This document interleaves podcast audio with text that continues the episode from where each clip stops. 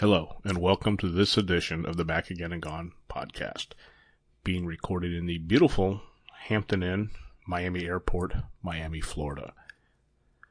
So here we are, roughly halfway through the month, the first full week of October. I found myself getting in the car, leaving Orlando, heading to Atlanta for a Tuesday, Wednesday meeting. And normally that's a flight. By the time you factor in Orlando traffic and Atlanta traffic, it's probably an eight hour drive. But the issue was I had a Thursday meeting in Valdosta, Georgia, and it just really didn't make sense financially nor time wise to fly back out of Atlanta Wednesday night only to wake up early Thursday morning, get in the car and drive three and a half hours north to Valdosta. So, uh, it made it for a nice road trip. One of the advantages or one of the things I try to do when I'm in my car is stop and visit several of the little free libraries. And uh, if you're not familiar with that, I'll put a, a link down in the show notes. But it gives people that I guess, you know, don't have the means to get to a library or don't have the means to, to have a library card to read books. That's just kind of, they're all very unique little, uh, library huts, I would call. I mean, they're maybe a foot, one foot by two foot, and they hold maybe half a dozen to a dozen books but you drop your books off in there and give somebody else the opportunity to come along and grab some and take some home and read read for themselves. So it's kind of neat. So I usually do that anytime I'm involved in a road trip. And then last week I actually left out on a Saturday and flew up and, and found myself in West Virginia on Sunday for a day of whitewater rafting and probably do something along the lines of a blog post or a, a podcast about how not to die on vacation because uh, it was a good time, but I can see where people find themselves getting in over their heads a little bit when it comes to activities and uh, and vacation time. And after leaving West Virginia, kind of worked my way down through the Carolinas, uh, hitting Charlottesville, Salem, Roanoke, and then finding myself in Greensboro, North Carolina Thursday when the remnants of Tropical Storm Michael came through and just dumped a whole bunch of rain and followed or coupled that with a whole bunch of wind and then leaving out of uh, Charlotte Friday, early Friday morning, landing in Orlando, and then that night heading down to South Florida. So my wife actually t- totaled it up and as of the 16th of October, I have spent three nights in my own bed this month. So, so I find myself down in the uh, Fort Lauderdale, Miami area this week working. Also had a really unique experience last week. A fellow anchor FM podcaster, the Travel Wins, Pete, uh, actually took the time to interview me, uh, for lack of a better term, but it was more of a discussion about travel. Pete's uh, Travel Wins is located on the the West Coast and seems to spend uh, a fair amount of time up and down California, including uh, Hawaii, where I'm more on the East Coast. But it was interesting to kind of swap stories. But I encourage you, and I'll put a link in the show notes to his podcast. But you know, he interviews uh, this week. He posted an interview with Dennis Franks, who was part of the inspiration uh, for the movie The Invincibles uh, Invincible with Mark Wahlberg. You know, he's had podcast uh, episodes with Cowboy Troy from Big and Rich. So uh, again, give him a listen. He does a, a, phenomenal job, a very easy interview style where it's more of a conversation than uh, a bunch of questions peppered with a bunch of answers. So today we're going to continue our off the eaten path. This time focusing on the state of Georgia. You know, the past two versions have been Florida but we're going to start moving our way up north. And Georgia is the the heart of Southern cuisine, and it really holds a special place in, in my my heart. I've lived in Georgia three times, and which totals up to I don't know twenty to twenty five plus years. But a great great state for food. I mean, it's as as southern as it gets, and it's as fancy as it gets. So one of the must stops in Georgia is on the north side of Atlanta, and it's called the Varsity. And when you walk in, you'll hear, what do you have? From the moment you walk in and your feet hit this 1950-ish terrazzo floor, the varsity is truly an Atlanta landmark. My dad attended Georgia Tech in the late 50s and he ate more than his uh, fair share of meals there instead of camping out at the Tech cafeteria. And the food is very basic. It's hot dogs, hamburgers, and fries. And the varsity has their own lingo to accompany it. You know, when you walk in, if you order a PC, it stands for plain chocolate, milk, and it's going to be served over a cup full of ice. If you order a hot dog plain, guess what you're going to get? You're going to get a hot dog with chili and mustard. I remember the first time I, because when I was a bratty little eight year old or six year old, I didn't want ketchup or mustard. And I ordered a hot dog plain, and all of a sudden I get this dog just slathered in chili and mustard. so I'm sure my dad chuckled under his breath. Usually in the fall, when Tech would have their homecoming games, my dad and I would make a pilgrimage down generally eat lunch at the varsity and then make our way over to the stadium and, and, catch the, the what they call the Georgia Tech Wreck Parade, and then follow that up with the the game.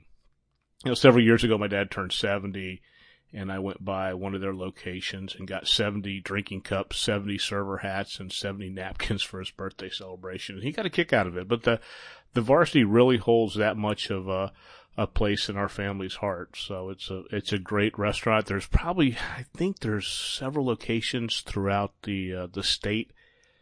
I know they had one up in Athens near uh, the Georgia Bulldog campus. But really, you've got to go to the original, the one that's downtown. They still have the old uh, the car hops out there, so you can actually drive, and they'll hang a uh, tray off your window of your car and let you eat in the comfort of your your car while you're listening to uh, podcasts. From Atlanta, we're going to move up north a little bit to Lupita's Mexican restaurant, and this is was located in Norcross. And, and Lupita sadly is closed, but it truly deserves a mention. Lupita's was a Norcross staple. You know, I dined there over the course of 25 years when I was when I was living in Atlanta this last time, and unfortunately, that 16 of those years it was less than four miles from my office. So it made for a weekly pilgrimage for sure. And most of the staff had been there since the day they opened. And they knew us from the moment we walked in and had our orders memorized. And this is truly legit Mexican food. Yes, you get your typical sizzling fajita platters, but they used to put on this rich, thick mole sauce, and you coupled that with an endless supply of warm tortilla chips. I mean, it was just a hit. Now, something interesting, a lot of people don't know. I mean, Waffle House is actually based out of Norcross, and there were, or there are, there were no less than three Waffle House locations within three miles of Lupita's.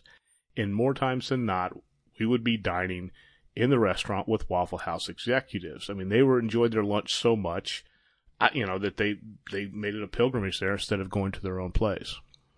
So here's a tip when it comes to Mexican restaurants: make sure that they offer a speedy plate for lunch. Doesn't matter what it contains, but just make sure they have a speedy plate. Next, we're heading up north a little bit to Dahlonega, Georgia, and the Smith House. And I've started dining here way back in the 70s, and it's still a favorite. I don't get up there as much as I once did, but this is classic Southern cuisine served family style. And so, family style, you ask? Well, that's where they sit you and your family at a table full of strangers. And for some people, it's completely out of their comfort zone but I can assure you that everyone is friendly and I guarantee you that they will pass you the biscuits when you ask for it. So fried chicken is always on the menu. It's a staple. And then along with that, they'll have a meat of the day. When it comes to veggies, it is everything that you could imagine. Fried okra, green beans, this warm, rich mashed potatoes with homemade gravy, cream corn, collard greens. I mean, it's, it reminds me of what my grandmother used to fix way back in, uh, the 70s and 80s in Rock Hill, South Carolina. So if you ever find yourself in Dahlonega, Georgia, definitely do your belly a favor and stop in. From Dahlonega, we're going to head over to Helen, Georgia, to the Nacoochee Village Tavern and Pizzeria. And for me, Helen is one of my favorite Georgia towns, and it means several things. It means I'm in the mountains, which is great. They have a phenomenal Oktoberfest and some of the best fly fishing this side of the Mississippi. And I've spent years wading the upper Chattahoochee River fishing, and one of my favorite stops after we were done on the river for the day was stopping in Nacoochee Village for a, a, a bite to eat. It's it's located on the outskirts of Helen, which doesn't sound like much, but when you get into the October November season, Helen fills up. It's bumper to bumper traffic going into town because you have Oktoberfest as well as all the leaf lookers that want to come and see the changing colors. So the advantage of uh, being on the south end of Helen is you don't get caught in quite as much traffic heading in There's still going to be a lot, but it's not as much traffic as the in-town restaurants get. The subs here are huge, so go easy on your belly and the calories and order a half. The pizza's out of the world, out of this world. They have an amazing, diverse beer selection. You know, t- of course, tons of local beers, and Georgia has no shortage of of breweries. Uh, but you know, you can couple that with uh, your typical classic, you know, North Carolina brews that they bring in from Sierra Nevada, uh, Wicked Weed, and, and, Magic Hat, and the likes. The best part in Nacoochee is uh, Village is that it's right across the street from Unicoi Outfitters, and I'll put a link to them. They are hands down the best fly shop in the state of Georgia. I mean, some of the most helpful guys around. Jimmy and his boys. Um, will never let you down. I guarantee you that they will put you on fish, and they have, actually have a phenomenal stretch of water that runs alongside the uh, the shop that's uh, to pay for for fish or pay for catch and release. You certainly can't take them home, but those guys will put you on fish to make you think that you're out west fishing some of the big rivers.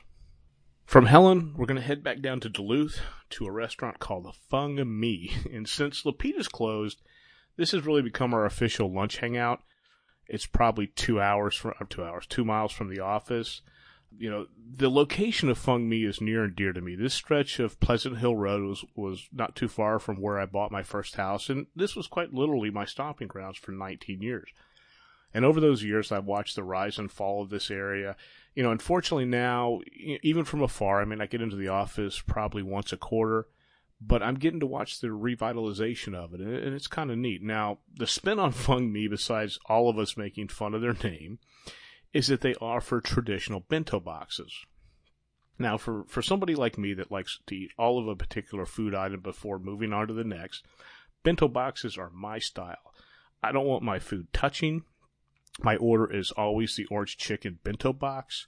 Their orange chicken is just perfectly fried to perfection. It's not like going to Panda Express or Asian Chao in the airport where, you know, one bite is like you're, you're chewing into a corn nut and the next bite's like you're eating taffy. I mean, their orange chicken is consistently cooked, fried to perfection. This lightly browned, crispy shell. The sauce is a wonderful aromatic mix of green onions, orange rind, and syrup you know, that syrup's just perfect for dipping your spring rolls or your dumplings into. And of course, don't pass up their hot and sour soup. From Duluth, we're going to head over across the state to Ringgold, Georgia, and Bailey's Barbecue. Uh, Ringgold is a small town just south of the Georgia Tennessee border. And actually, Bailey's was discovered by my wife and I several years ago when we were looking to relocate to Chattanooga. The nice thing about Tennessee is very similar to Florida. There's no state income tax. So I'm sure it comes out in the end that it's a wash, but it's kind of nice not having to do uh, an extra tax form each year living in the state of Florida. Now, Bailey's is a through and through hole in the wall. There's less than 40 reviews on Yelp, but they serve solid barbecue, and that's, of course, what I had. This tasty pork sandwich complete with this pressed bun. I'll put a picture of the show notes. Our first trip there, my wife ordered their Thursday roast beef special and for me, I'm not one to stray too far off the for, for the menu. I mean, for example, I don't order wings at a seafood restaurant. You know, I kind of uh, I kind of stick to what they know. But however, to this day, my wife swears that this was some of the best roast beef that she's ever tasted. Leaving Ringgold, we're going to come back across the state to Cleveland, Georgia, in the Soda Fountain Cafe, and I think Cleveland lays claim or fame to having the Cabbage Patch Doll Hospital. And if I recall, when my daughter was young, I think we took her up there and you could actually watch a Cabbage Patch doll being born through the Cabbage Patch, uh, which was kind of cool. But when it comes to Americana, the, so- the soda fountain, this is the place. I mean, it's positioned right off the town square inside the pharmacy. Yes, Americana. Now, your window of opportunity here is narrow. They're only open from 11 to 2 and they're closed on Sundays. So every time I've ever been there, I've had to wait, but it's worth it. You know, if you're hungry, order the cowboy burger, the homemade barbecue sauce, bacon, cheese, this perfectly seasoned patty. If you're still hungry, don't judge. Follow that with a Georgia burger, peaches, Georgia, Vidalia onions, Georgia, and a uh, you know this thick syrupy bourbon glaze draped over another perfectly seasoned patty. Don't pass on their sweet potato fries. They serve it with this just tasty, wonderful marshmallow cinnamon dipping sauce that my wife and I have tried for probably seven years to uh, to recreate at home and have had not had a single bit of luck with it. So that's pretty much my favorite for Georgia. Uh, but you know, Georgia still is a great state for food. There's a Sundial restaurant down in downtown Atlanta, and the claim to fame with the Sundial is the restaurant kind of rotates. I think it rotates one revolution per hour. And the running joke is that if you get up to go to the bathroom, when you come back, your table will be on the other side of the restaurant. Up in North Georgia, in Dillard, there's the Dillard House, very similar to the Smith House. Uh, probably a little bit more scenic than the Smith House. It's a just a beautifully designed stone building, for lack of a better term, but these big, huge cobblestones. And you, you look at those buildings and you wonder, how in the world did anybody build this, you know, back in the 1800s, early 1900s without having the equipment that we have nowadays? In a recent stop that my wife and I made, we were coming back out of Atlanta. I think it was during the summer. Was we were in the airport and uh, discovered Ludacris, the rapper, has a place called Chicken and Beer and so, of course, uh, I'm raising my hand. I'm going. And it was surprisingly good. I mean, I really thought that this was going to be one of these, uh, you know, rapper slash movie star hack endorsed restaurants, but it legitimately held up. I mean, they had a very diverse beer menu. And of course, you've got to have chicken, you got to have waffles. Uh, so if you find yourself in Concourse D at the Atlanta airport, check out Ludacris's uh, Chicken and Beer. So there you have it, off the Eaten Path, Georgia style. I hope you enjoyed it. Thank you for listening and safe travels.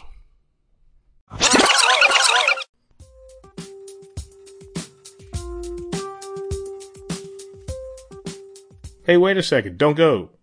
Make sure you check out all the blogs over at hypeamerica.com. From food to travel to just general life humor, we cover all the topics. Thanks again